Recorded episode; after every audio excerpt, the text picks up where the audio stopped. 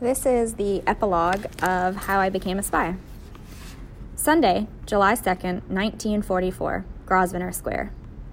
We had a going away and birthday party combined. Unfortunately, not everyone could make it. We knew Leo Marks was busy, and we figured Telek, the supreme dog, might be in France, helping his master inspect troops after their courageous and successful assault on the beaches of Normandy on D Day. Dr. Shea and Eleanor were heading home. Eleanor's father would go back to teaching in the fall, but he'd promised Eleanor they'd come visit next summer. He launched the festivities with a lemonade toast. Happy birthday to my brilliant daughter Eleanor, who was born on a historic day, July 4th.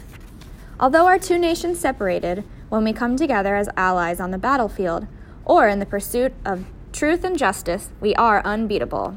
Hear, hear! We all raised our paper cups. My birthday is historic in more than one way. Thomas Jefferson and John Adams died on that day, Eleanor said with a grin. We all groaned. I guess they are sort of responsible for our two countries breaking up in the first place. I glanced at Dad. Well, this is a good place for our picnic then. John Adams once lived on Grosvenor Square. David whistled. Mr. Turner would be impressed, Bertie. Bertie might even turn out to be a history buff like you, Dad, Will added. He might at that, Dad said. But I have to thank you, Warden Hawk and Warden Ida, for helping my son learn to be more responsible and, shall we say, less forgetful. Warden Hawk grinned and went back to throwing a ball for little Rue. Warden Ida flashed his beautiful smile. We're glad to have both your sons as volunteers now. After we sang, Mum had helped Eleanor cut the apple pie she'd made for the occasion.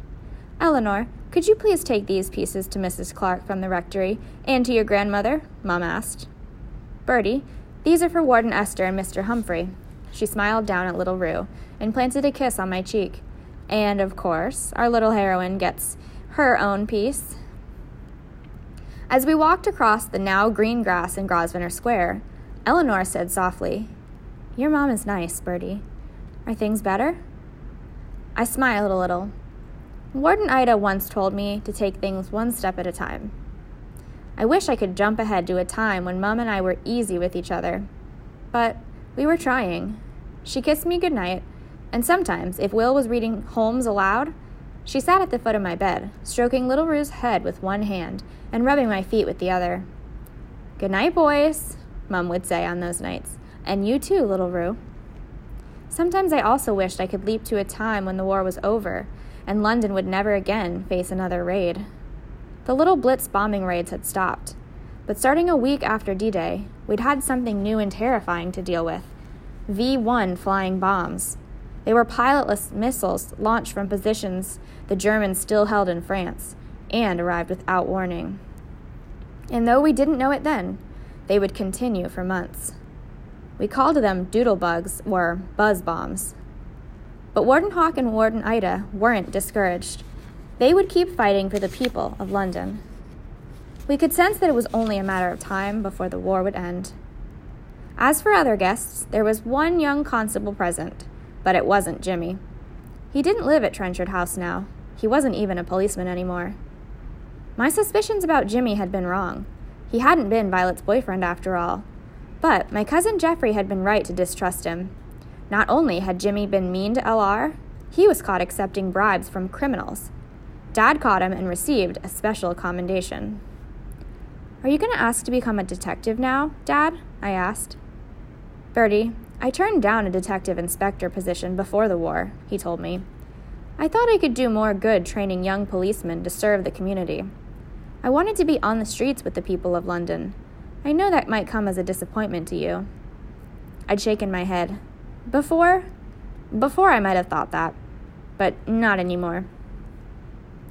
Dad had rested his hand on my shoulder. We'll see what happens when the war ends. I might need a promotion to help us get our own house again. Will, Jeffrey, and David were almost too busy to eat their pie. They were arguing about the merits of their favorites of the 56 Sherlock Holmes stories. Will and David were still the Sherlock experts. David read a lot, and he worked hard too. He told me once that staying busy helped him get through the worst days of his missing of missing his parents. And this summer he was helping not only his foster family's shoe store, but also in Leo's father's bookstore at 84 Charing Cross Road. A Scandal in Bohemia is definitely the best Sherlock Holmes short story, Will was saying.